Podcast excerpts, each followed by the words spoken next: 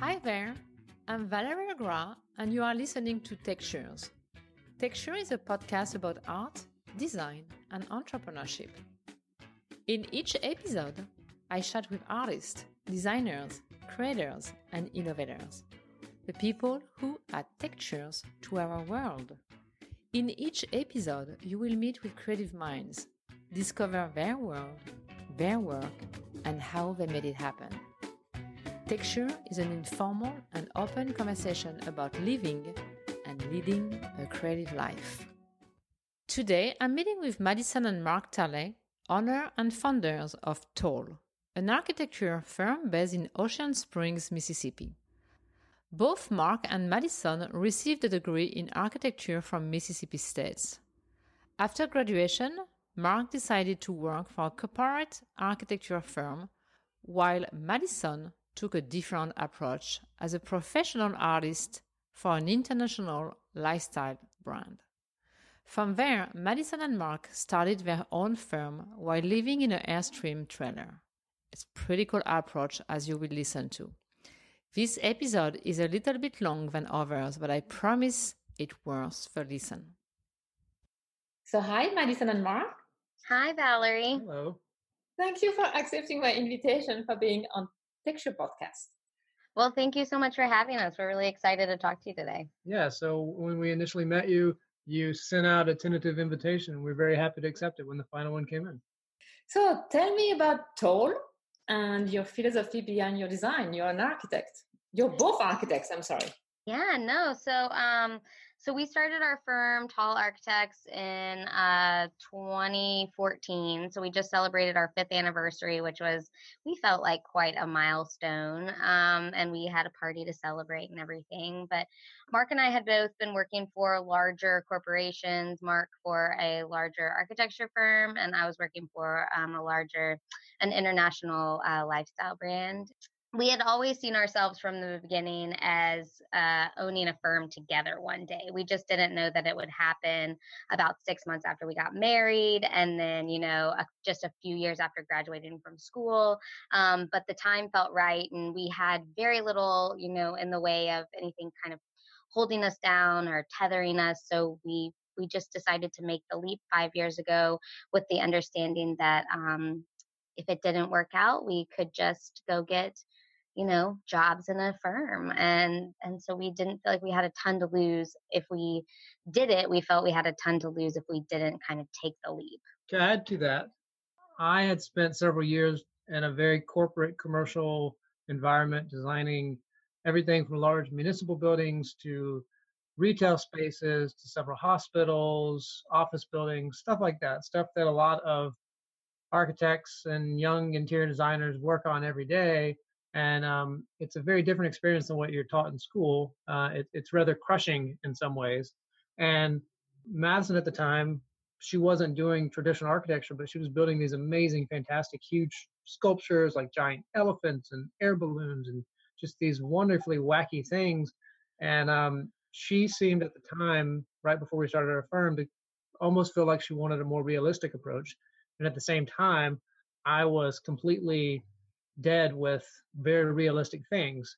And so we decided that, well, if we combined what we've learned up until that point into a business that we had imagined, that we could create a business where we could do realistic, fantastic, interesting things. And five years from there, we feel like we've been fairly successful in doing that. Yeah. So you both met at school? You went to the same architectural school? We did, yes. So we both went to um, Mississippi State and we both studied architecture. Um, Mark graduated a year ahead of me, and we didn't actually end up um, dating until I had already moved to Baton Rouge. And Mark found a job down there, moved down there.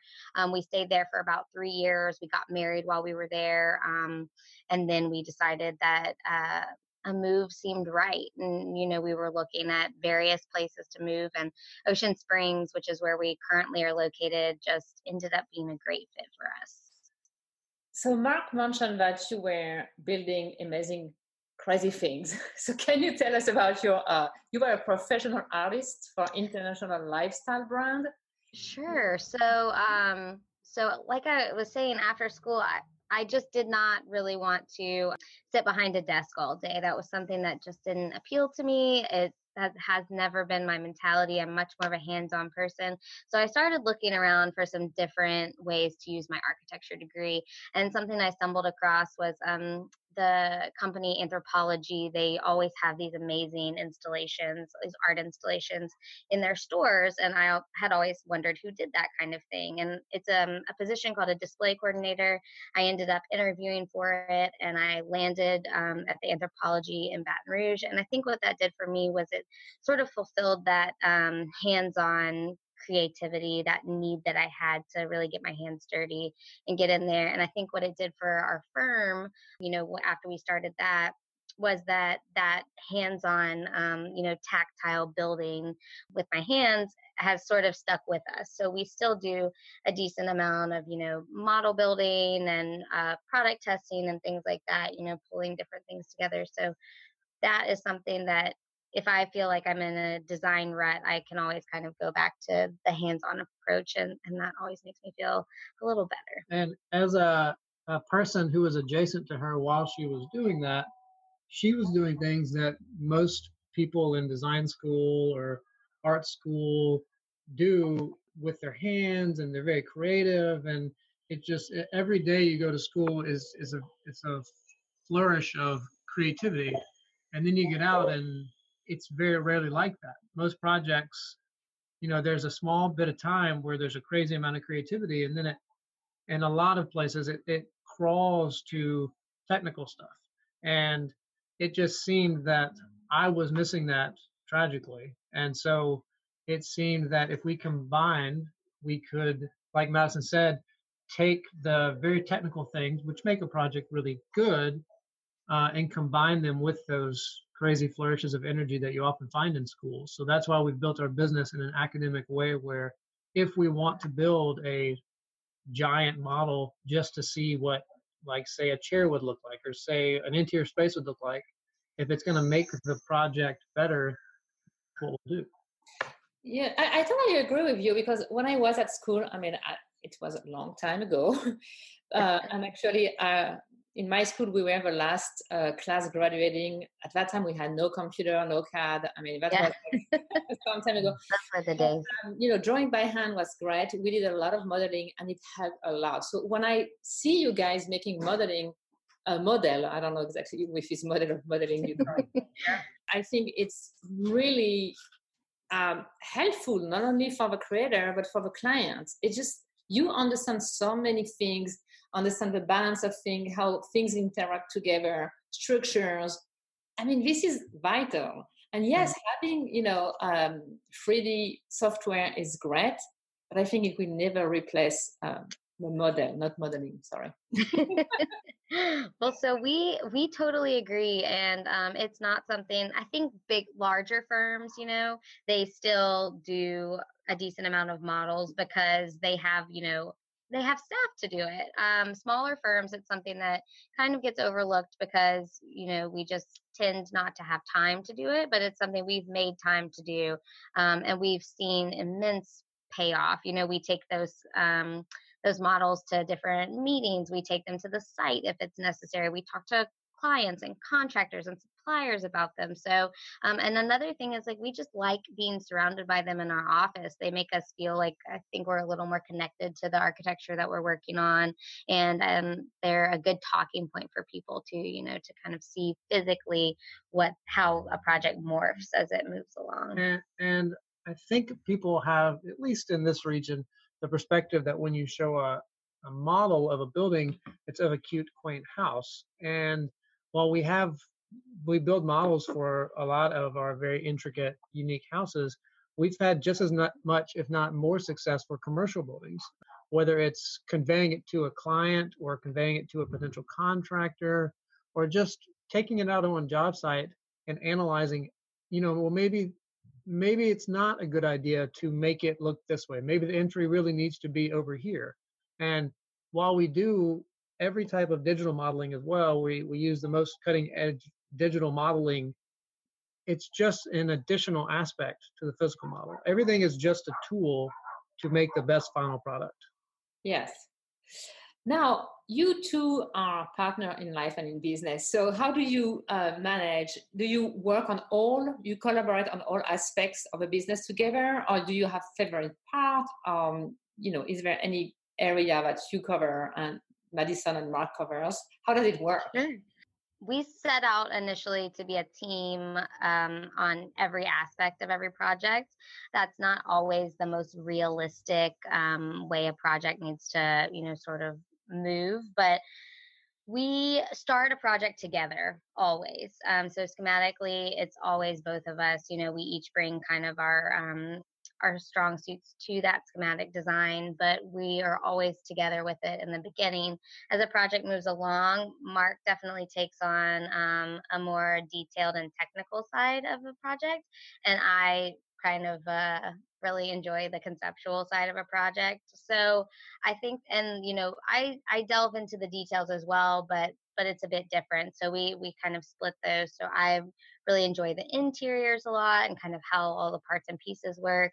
And Mark really enjoys the big picture and then delving into you know those details about how to make the most beautiful um, moments happen within you know those different uh, building materials coming together within those different construction techniques coming together and i think that really speaks to kind of our our paths straight from school in that we could not be doing what we're doing if mark hadn't taken that technical path you know i mean i i just don't believe that there would be an option and i also think we couldn't be doing what we're doing if i hadn't gone in a more conceptual direction so we still sort of um, maintain those those pieces i would say those kind of specialties as we move through a project but once again very involved together in the beginning.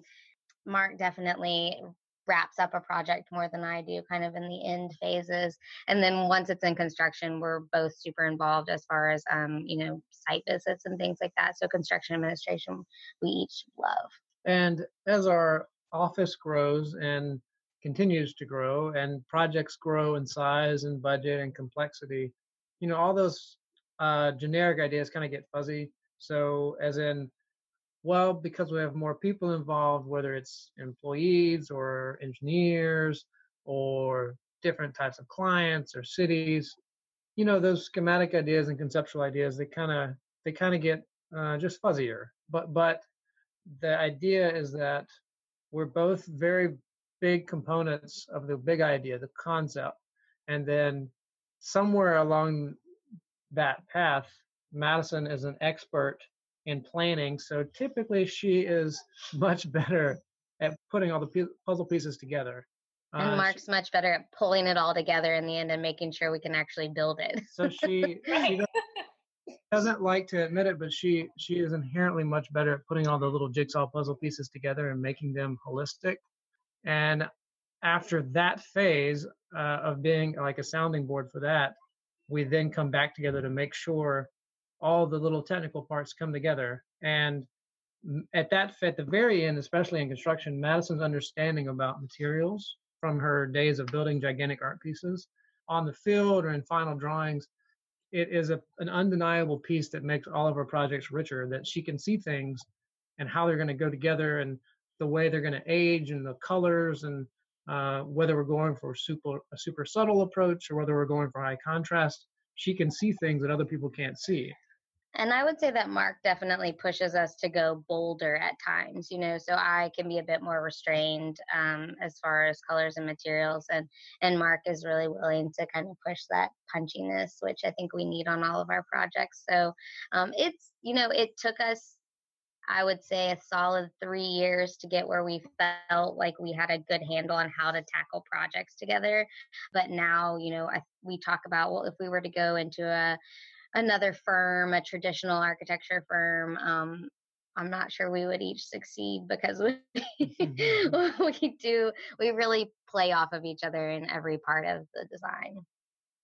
So we're talking about your work, but maybe we can, because we cannot see anything on the podcast, if you can just define your style and your aesthetic in your architecture work. Sure.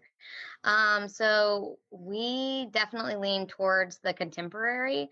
Um, I think that scares a lot of people, but it just to us, contemporary means something unique and different. It doesn't mean that it's cold or that it's, um, you know, it's something that hasn't been thought of before or that we're thinking of in a different way. So I would say our style is definitely um, anything that's different, anything that's unique, anything maybe you haven't seen before. You know, whenever we moved to the coast, to Ocean Springs specifically, people said, um, you know, I just don't think you'll find that many people wanting contemporary architecture, and that just hasn't been the case. Um, we've found a great deal of people here who are kind of tired of the norm, and we just really enjoy pushing the limits as much as possible. And as much as we would like to think that we don't have a style, since that's kind of the modern ideas that you design without a style, um, several people say, can clearly identify when we design things, yeah. and it seems like we have developed a language about how we approach things, which even though we try to fight it, apparently we like it because you know we we carry these similar ideas through most projects. But um, like Madison was saying, if we would group ourselves into the contemporary vein, if you look at our projects, we use all different types of materials mm-hmm. from metal to brick to stucco to plastic sometimes to wood. Yeah, so it's concrete. It's not about necessarily a certain material or a certain idea. I guess it's about having an understanding of we want the best product for the right site, for the best client, for the right budget, um, and using the materials that seem to stand out at those moments. I think just like the way Mark described it as a, having a language is something that we really have sort of cultivated over the past few years that um, has been pretty organic. You know, we haven't tried to force anything, but I do feel like we we have certain um, certain pieces of projects that we return to and kind of you know we love so much that we bring them into other projects as well yeah, definitely uh, as a style that stands out and you can you don't want people to recognize that this is exactly your style and we right. talk, right. but in the other hand just uh, like we discussed the other day as well uh, you can have one voice and you can sing right. rock mm-hmm. and roll or opera but you can still have the same voice and i feel like you can and i see that on your on your work. You can definitely um, you're being you're being very audacious on, on your work and it really pays off. Thank you. thank you, thank you so much. So you mentioned all this material that you're exploring. You know you try to find the uh, it's not about trend. It's about finding the right material for the right projects and just pushing the boundaries a little bit uh, each time. So how can you find all this um, material and collaboration outside of your area because we mentioned you were in a small city. How, how do you how do you nourish your inspiration? What feeds you? What feeds us? Um, well i think you know this is obviously something that feeds most people but we travel a decent amount. That's something that we uh, we've kind of made sure to keep as part of our schedule. We just build in travel time. Um, you know, that's another reason we said we weren't sure we could go back and work for other people is because we really like having that flexibility to travel for research or travel for a lecture or travel to see a project we're really excited about. Um, and I do think, you know, here on the coast, we are really fortunate in that our um, natural environment is so lush that we can also gain a lot of inspiration from that. So um, here we may be a bit stunted as far as um, material resources just because of where we are. But I think as far as natural resources, we have just a, an overabundance and and we we really try to kind of pull on pull from that as well. Um, another thing that drives us both uh, pretty intensely is reading. We we both read as much as we can in as many diverse ways as possible, and uh, we I don't think either one of us ever limits subject matter, whether it's um, like difficult or whether it's controversial or whether it's old or new. Um, we both try to stay as up to date and diverse as we can. I mean, that, um, because for us, we've talked about this probably a thousand times. We view reading as traveling and vice versa. Well, you might not have time to go to Paris this week, but you can read a book about Paris. It, it's pretty easy. Um, and I think between traveling and reading, there are definitely more things that give us creative energy, but those two are by far the most important. Mm-hmm. and even if it's not traveling you know uh, like a big a big trip a big grand you know research trip or something we enjoy just kind of taking day trips around here or heading over to new orleans. I mean we always feel recharged after those little kind of you know 24 hour moments where we're we're seeing something outside of our you know ocean springs or coast bubble. And, and to add to that over half of our projects are not in the little town that we chose to situate ourselves in. So whether it's going to another city to check on a project or stopping in a city between cities, uh, if we're going to a site visit or, or meet a client, every time we land in another city or we eat at a different restaurant or we walk through a different arts market or something, all those things further drive the creativity that we're always after.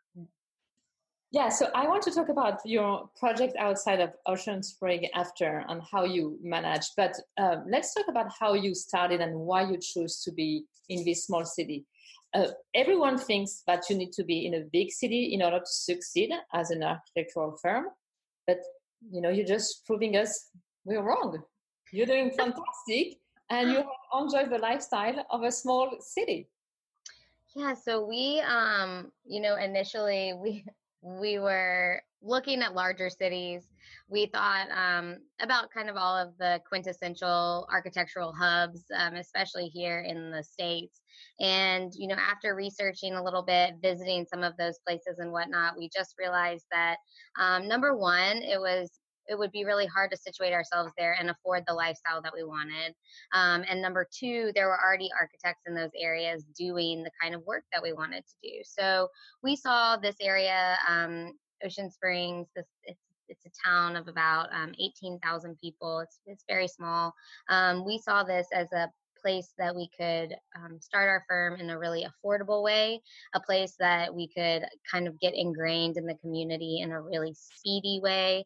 Um, and that has been absolutely true. And I think the, the third component was that we saw this as a hub, kind of our home base, and that we could definitely branch out from here um, in a really easy way. I mean, we've got New Orleans an hour and a half away, Jackson three hours away, Mobile an hour, a little less than an hour away. So we this just seemed a nice central location that would offer us you know the lifestyle that we wanted it was a little more laid back but we could also um, you know get to different places pretty pretty fast and and have other projects that we could kind of um, you know radiate out that would radiate out from here so we we had this idea when we were choosing this small town that's on the coast. Um, it is it's a fairly progressive area in a very conservative state, full of artists, full of educated people. We thought that with that combination and a little bit of uh, money in the area, that we could start uh, our own direction and we could go down this path of doing things that we thought were the most appropriate things um, bringing a, a diverse cultural understanding to an area that most people would think are little cottages by the ocean. And there are a lot of that, we thought there was probably a niche that wasn't being tapped.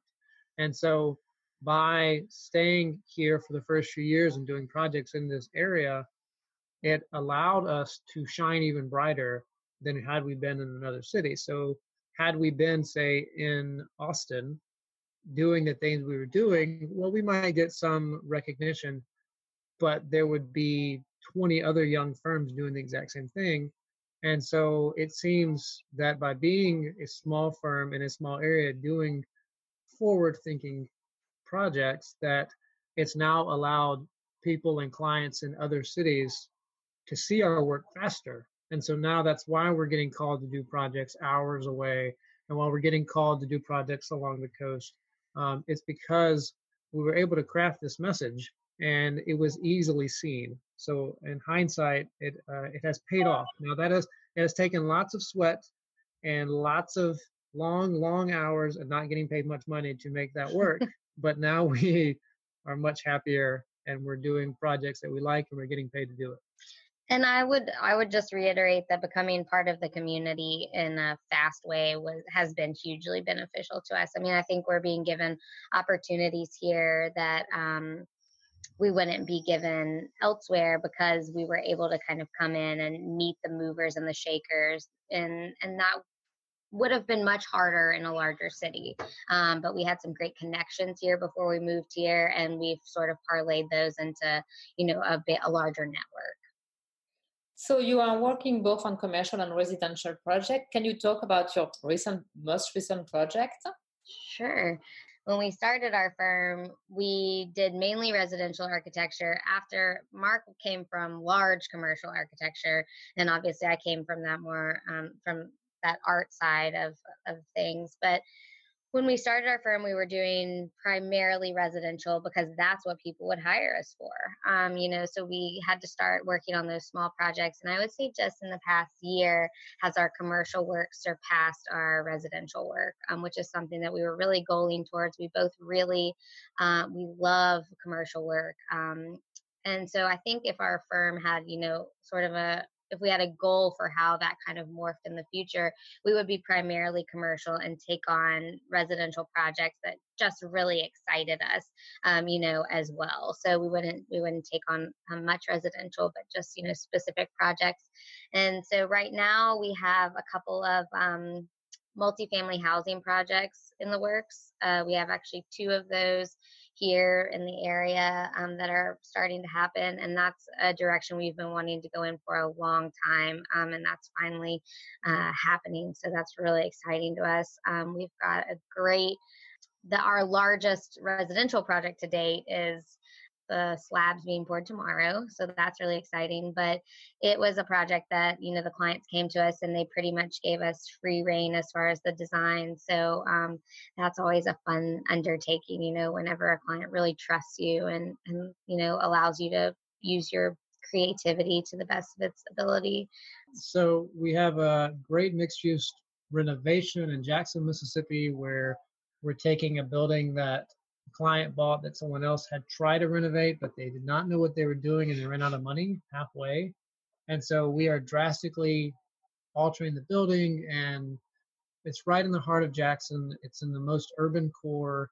Um, we're trying to create uh, an intriguing residential building with a retail space. Um, it's going to be the client wanted a bold, black, shiny building to um, oppose all the other bland buildings around it. So, by to go back to the messaging thing, if our message is to do things differently, well, she came to us because she knew that we would deliver a different, shiny, black, intriguing building, which is a very difficult thing to do in the South and make it ecologically friendly. And so we're trying our best on that. And we have uh, another really cool project in Oxford, Mississippi, it's a really, really neat taco shop that's about to open.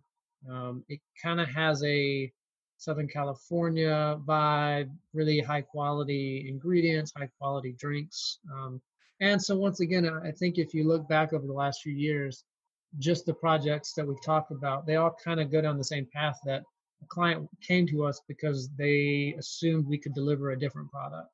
And um, we, we also have a lot of other houses in construction right now uh, that are also intriguing in their own right. Um, but a house, I think to get back to your original question about the difference between a house and a commercial project or the process between the two, um, a house, especially if it's on, say, a rural lot, the shape of it and the outside of it oftentimes doesn't matter. It's about how the family gets together on the inside uh, and how the, say, the grandkids sit around the table and how all those things flow together. Well, then if you take a house and you put it in a city, well, then it actually becomes an urban thing. And you have to worry about what it looks like on the outside and how it meets with its neighbors. And most commercial projects, you typically aren't dealing with those things. It's so we try to approach every project in a similar way, but a residential project is much more of a family based, inviting object it's more emotional. Yeah, it's much more emotional. Oh, so sure. much more emotional. And that's, yes. That's why they're really difficult. And that's why, unfortunately, a lot of designers don't mess with them because you're dealing with raw psychological issues and everything about it typically means something to the person paying for it. Versus with a commercial building, it seems to us, in our experience, it's much more hands, not more hands off. It's just more of a, a social vibe and I think that's why we feel in long term we're more drawn to commercial because it seems like you're designing things for the greater good. And you can you can constantly have the argument to anyone that you're designing this because you want society to be better in some way. And uh, residential, it's much more insular. Like you said, it's much more emotional. Do you, do you feel like you have more freedom in uh, commercial project than residential? I would definitely say we have more freedom in commercial. Um, that's something that I think we're we're seeing a lot more. I I feel like we have had some amazing residential clients who have just trusted us, um, you know, 100%.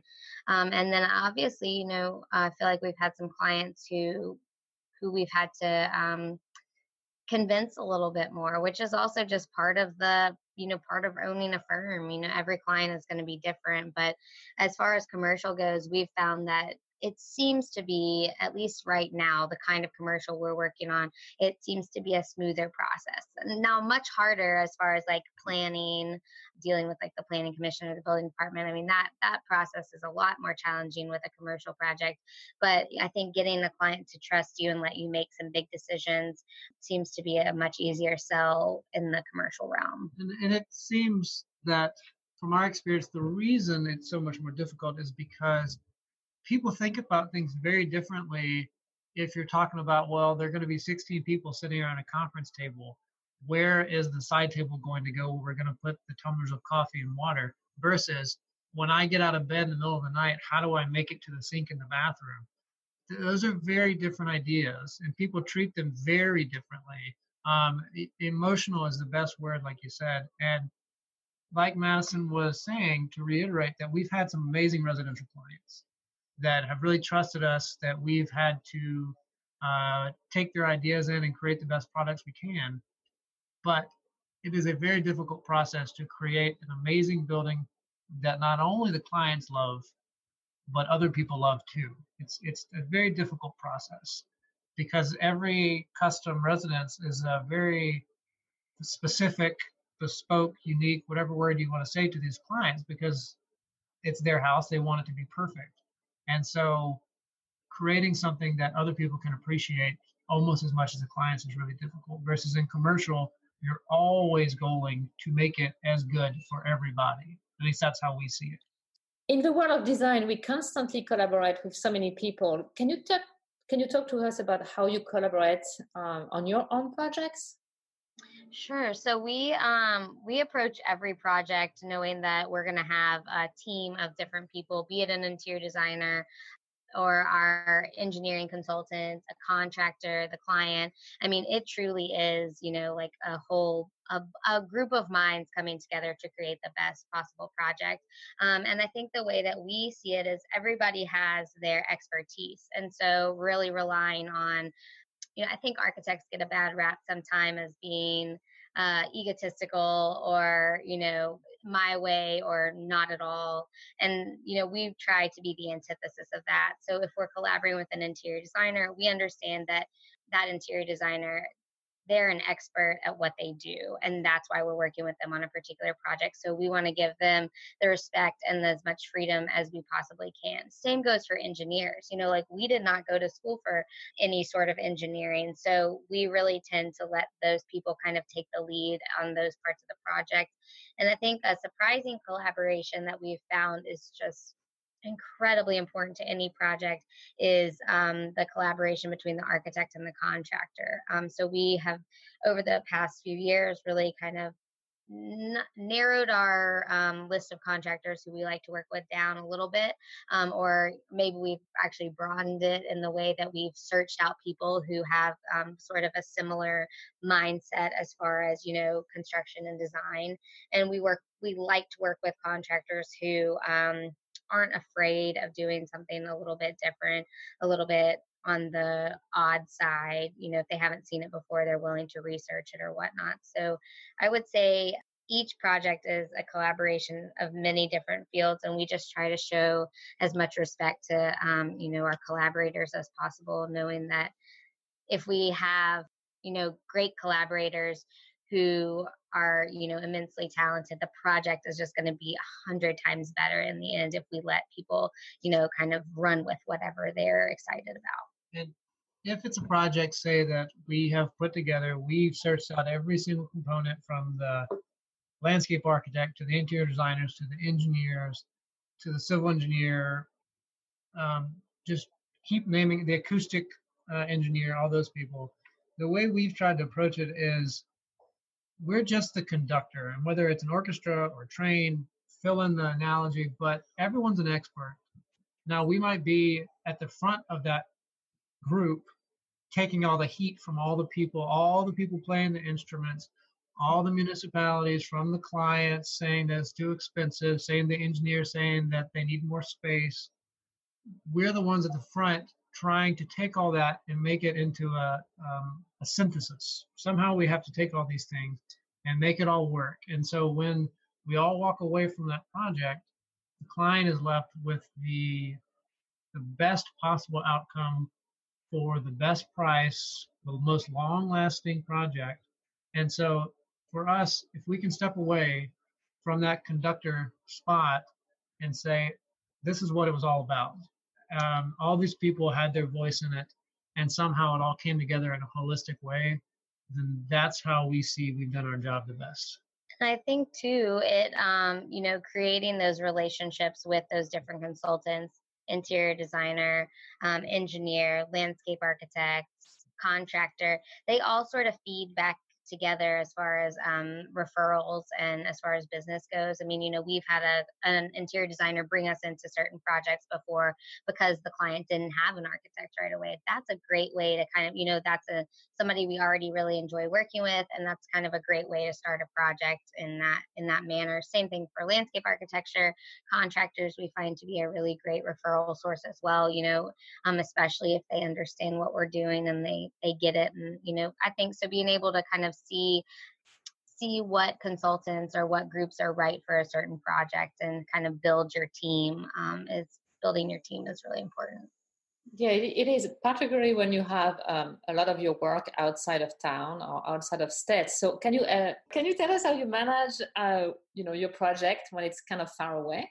So far when we have a project that's farther away than say an hour from our office how we manage that is we create a schedule of when the project needs to be done. Um, in the beginning with the design, we stay very up to date with the client about design phases. Um, if we're building models or digital renderings, we'll either send them to the clients or make sure we meet that client. But then when it hits construction, we try to be on site at least once a month. But in between those physical, traditional on site meetings, we have learned to do FaceTime walkthroughs or Skype meetings with contractors and engineers. And it somehow seems like it cheapens the process. Like, well, if you're not on site, there's no way you can be up to date. And that's just not true. FaceTime is an amazing tool that we've tried to utilize to the best of our ability. And yes, it it's never apples to apples versus actually talking face to face with someone but we're having this podcast right now and we're sitting in different states. So obviously it works and we try to use technology to the best of our abilities. So I understand that humanistic design is very important to you, but I really don't exactly know what humanistic design is. So if you can define, that would be great. Sure. So so I think, you know, when we're talking about humanistic design, we're talking about design that's really centered around the user. Um, so thinking about how a user feels throughout the entire experience, um, you know, moving through a space, um, be it residential or commercial design, what the, you know, end user needs from that building or space or place to make them feel comfortable. And, you know, we do a lot of that through different different lighting studies, different massing studies, different material studies, you know, wanting to make sure that this is a place that a person is going to um, enjoy inhabiting. And so I would say that's what we mean by humanistic design. Um, I think it all starts sort of in the initial phases of, you know, just sitting down with a client and talking to them about what their needs are, what their wants are, um, a wish list, and then really moving from there into the the planning phase you know specifically talking about a if we're just talking kind of you know nuts and bolts into the floor plan um, how do we kind of incorporate all of those ideas? How can we start to see in two dimensions how a person's going to inhabit a space how they're going to move through the space how they're going to interact with other people in different spaces? Um, so i would say that is how i view humanistic design. So i I guess I'm a humanistic designer because we design things for people. Um, Madison seems to approach things much more humanistically in the fact that it's about how things feel, so, metaphorically and physically, how materials feel and how a human may move through a space or how an outdoor space may be the most inviting or the most uh, cozy might be the right word.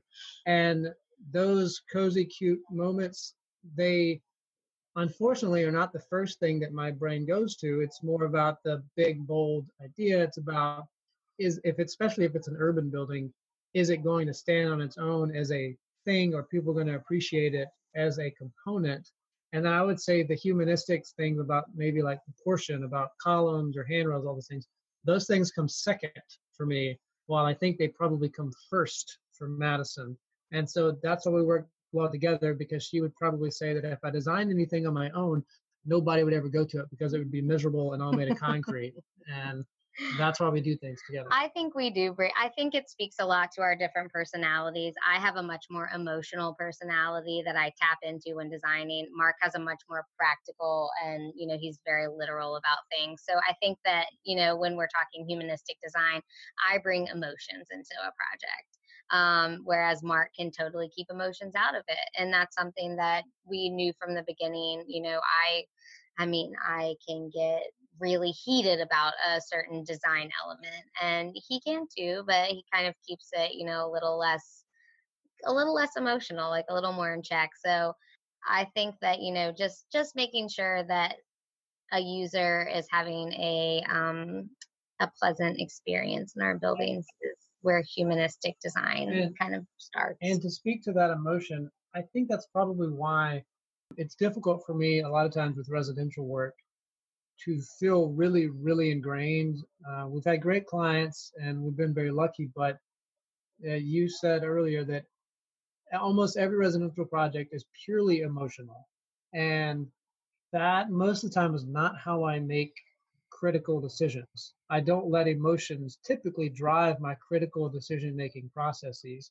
So if emotions are driving all those decisions, it's really difficult for me to think like that because inherently I don't, and I wasn't trained to think like that. So that's why I think commercial oftentimes is, is easier for me to grasp. And I think that's why uh, I don't get bogged down as much. Yeah, but I think the, the good, uh, the strength you both have is having each other because you have oh, one totally. uh, company, two brands, you know, um, two brands functioning differently, and that's the strength.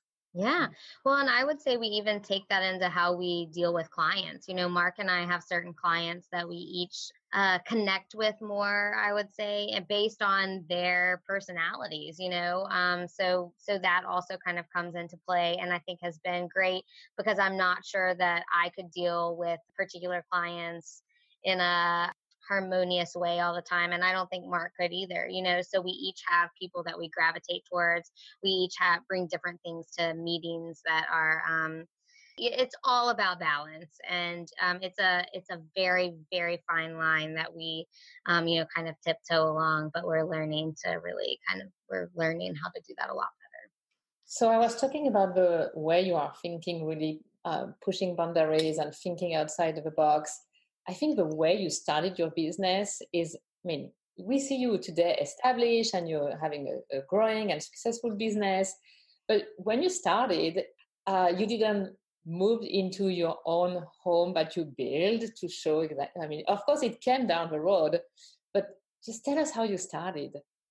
Yeah, so whenever we moved here um, to Ocean Springs, I before we moved, I told Mark, I said, um, why don't we just take the money that we have saved up and we can go on a three month, you know, like around the world vacation. And I think this is where kind of like that emotion, emotional side and that practical side really kick in. And Mark's like, well, what are we going to do whenever we get back? You know, what are how what are we going to live on mm. so we actually took that money and we invested it in our business um, and one of the first things that we did is we bought an airstream um, and we that was something that was very um, unconventional to do, I would say. But I think it just added to our story. So we bought this 1972 25 foot Airstream that just needed a total gut job and we did that ourselves. So we really, you know, put in a lot of uh, blood, sweat, and tears, and literally all of those things. And we um, kind of made it our home. And so it was 160 square feet, and we ended up living in it for three years. And six days. And three, sorry, Mark likes to add that three years and six days. And what that did for us is it allowed us to um, not put any money towards rent or a mortgage or anything to, towards uh, residential rent or a mortgage or anything like that. Um, and it allowed us to sink all of our money back into our business. So we put that money that we would have spent on, you know, typical living conditions, we put that, you know, into office rent and office equipment and, you know, just some other things that we needed to pay for. And that was probably one of the hardest and smartest things that I would say we did. Um, it was a great talking point for people. People would most people would probably never do that, but they love to hear about it. Mm. So we were able to kind of craft that story and make that a part of who we were. We still get questions about it. It also allowed us to save up money to build our own house down the road. So, you know, I think it kind of goes back to when we were talking about how when we started our firm we didn't have much to lose in the way of we didn't have any kids and we didn't own a lot we didn't have a lot of debt. So um, you know that was something we wanted to to really capitalize on and to to take advantage of not having a lot of strings and you know just not being super attached to much. And uh, the living in the airstream was quite an experience and we would not take it back for anything i don't think but we might make it a little bit shorter if we could so within the first year of getting married we moved to a new state started an architecture firm and then gutted and moved into 160 square feet foot um, Airstream trailer in southern Mississippi. And all of that is a pretty uh, strange mixture.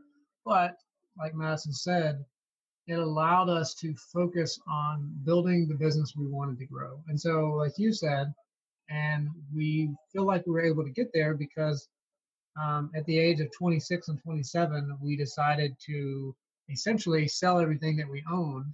We had a, giant apartment full of amazing furniture and art and books, and we decided to sell all of that or put it in storage boxes and essentially sit on it for three years because we knew that we were doing this in a pay it forward concept. We were we were putting in this all this time, this money, living in what felt like a beer can in the middle of a hot field sometimes, um, because we didn't want to do projects that weren't going to be beneficial for us or beneficial for the city or clients. We wanted to be able to say that these three years were worth something besides the romantic nature of living in an airstream. And whoever is going to listen to this podcast, if they've ever stayed in an airstream or an RV for a few days, it is vastly different than living in one for three years. Uh, the romantic nature goes away real fast when it's 95 degrees or when it's 20 degrees and those experiences that were very helpful for us. And so, so just from um, an ergonomic standpoint, when we're designing a tiny space now, when you design 160 square feet and you design every volumetric inch of it to live in it as a house for three years, you have a very different understanding about what you can do with a small space. And it, uh, it's not just residential; it's commercial. Uh, about how say you have a tiny commercial bathroom. Well, um, how do you make that the most hospitable place possible? Say you have a tiny commercial office. Well, how do you make that by just moving a window or just moving a desk? How do you make that the most hospitable place? And, so those um, that strange way to start also allowed us to, like Madison said, any small amount of profit we were making at that time, we could save. And by the time we were ready to move out of the Airstream, we built our whole house with cash. And so we don't have, and now moving forward, we don't have a mortgage that's now holding us down when, say, we have to walk away from a project because it's just not the right fit, or we we just don't take on the right project. We try to do things in the most rational way, not letting money fully or the debt of money fully direct us on what we do. And so I'm very thankful for that. Yeah, this experience really tells a lot about you both. This is really amazing. Uh, so now we are going to almost my last questions will be what suggestion would you do to young architects just getting out of a architectural school? Any advice for them? Sure. So um, I think we would push people to consider starting their own firms at an earlier age. I think it's a lot I think you need, you know, some some experience, but you know, Mark and I had talked about going to grad school before we started our own firm and I think starting your own firm is a lot like going to grad school. You know, you're just it's trial by fire every single day. So um, I think if you can start, you know, your business if that's something that interests you at an earlier age, then you have a lot less to lose because you know if you start your your firm, you know, after you've already been at a architecture firm for 10 or 15 years and you're licensed and you um, you have a lot holding you down you know hold tying you to that firm or that place. And when you're young you just don't have that much that that many ties. So um, i think that's something that we've learned over the years. So we were invited to talk about this subject just a few weeks ago about what it's like to start an architecture firm and for us specifically at young ages. And um, what we talked about is the fact that if you ever feel like you're ready to call the shots and you're ready to take on the control, and you're naive to think that you're uh, you're accomplished enough to do that, then the only thing you have left to do is to start your own business. And you're never going to get that experience until you do. You can I'm sure it's like raising a kid. You're never going to have the experience from just reading in books. You can read 50 books on starting a business, and you until you do it for a month, you're never going to have the experience. You're not going to know we encounter a lot of people who are like, oh, in five, I'm planning on starting my firm in five years, you know, when I've saved up X amount of money or I've done this, this, and this. And, you know, it's just like, well, why wait five years? Sometimes there's a great reason. You have a young child or, you know, your spouse is in school, whatever it may be. But, um, you know, I would just say, like, you can, if you are giving yourself five years to wait on something, you're just going to keep pushing it back. Um, so that was something. And then I think another piece of advice we would offer would be to really create a community and create connections everywhere you go uh, and true connections not connections that are you know self based in like a selfish um, pursuit but a true connection with people. You know valerie i think like even how we wound up here talking to you is because i worked with jamie who works for you um, you know at Anthropologie, and jamie and i became friends. And so you know it just carries through. And so i think that um, we see that all the time those kind of connections that you might just really enjoy speaking to someone um, or being friends with someone or working with them but then it kind of it they morph in such strange ways um, that it's it's really kind of interesting to see where they like you know like where these leads come from or where different kind of um, projects kind of start. And to add to that point even though it feels really good to burn a bridge like you just want to you really want to tell this person off or you want to bury them and you know make them feel stupid and you have all this built up anger it's the dumbest thing possibly you can do to burn a bridge when it's when you don't need to. And so professionally especially when you're young you feel like you're full of this angst you feel like no one's listening to you, you every boss you have you want to tell off just don't do it. Just go home exercise take a nap do something just don't do it. Um, and Mark and I still talk to old bosses. Um, I know Mark has a lot of great connections with his old old bosses from different firms who will call like, "Hey, we have a project in this area. We need a consultant. Do you have a recommendation?"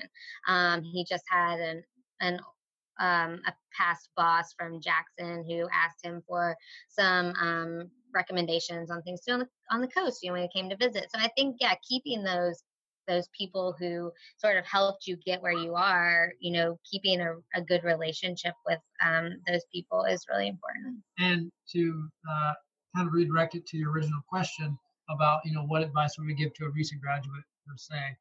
Um, I would say, in hindsight, if you think you might want to do your own thing, don't take a job right out of school just because it's the only one you're offered. If, if, if your goal is to do your own thing, well, yeah, you do have a certain amount of intern hours, or if you're an engineer, you do have to pass the professional engineering exam. And um, if you're an interior designer, you have set interior intern hours.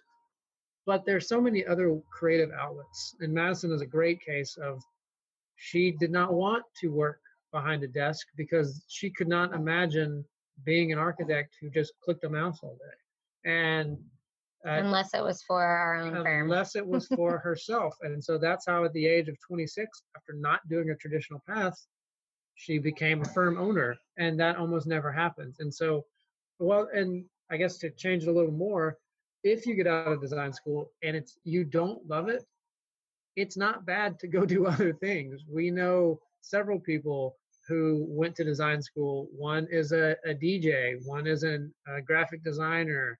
Uh, it's taking the things that you've learned and running with them the best you can. And if it's becoming an architect, wonderful. Uh, that's great. That sounds stupid because we're encouraging competition, but we found that the more we help other people, we typically help ourselves.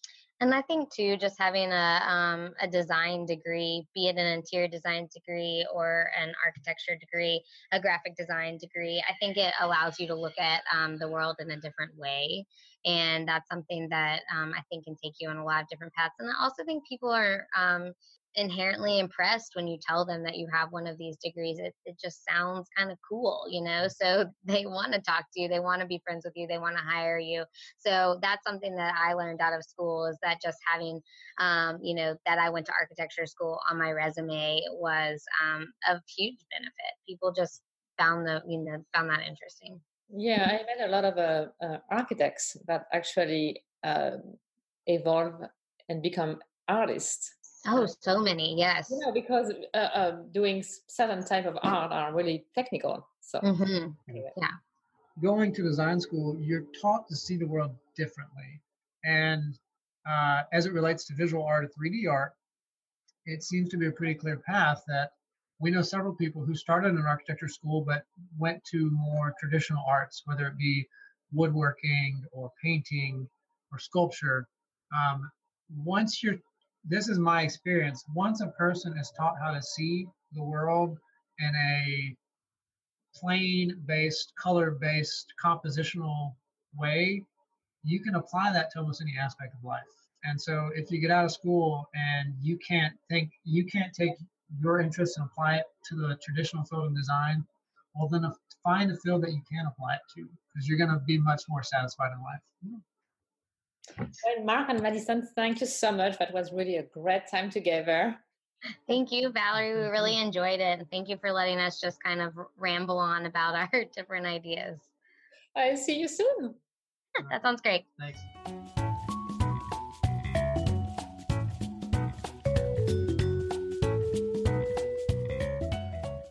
Thank you for listening to this episode of Texture, and thank you to Madison and Mark Talley for joining me. If you want to learn more about Madison and Mark Talley and what they do, visit their website at tallarc.com and follow them on Instagram at tall.arc. If you like this episode, follow us on Instagram at texture.podcast and also on our webpage at valerielegrand.com slash podcast. Do not hesitate to share it with your friends help support our creative community. Thank you for listening. À bientôt.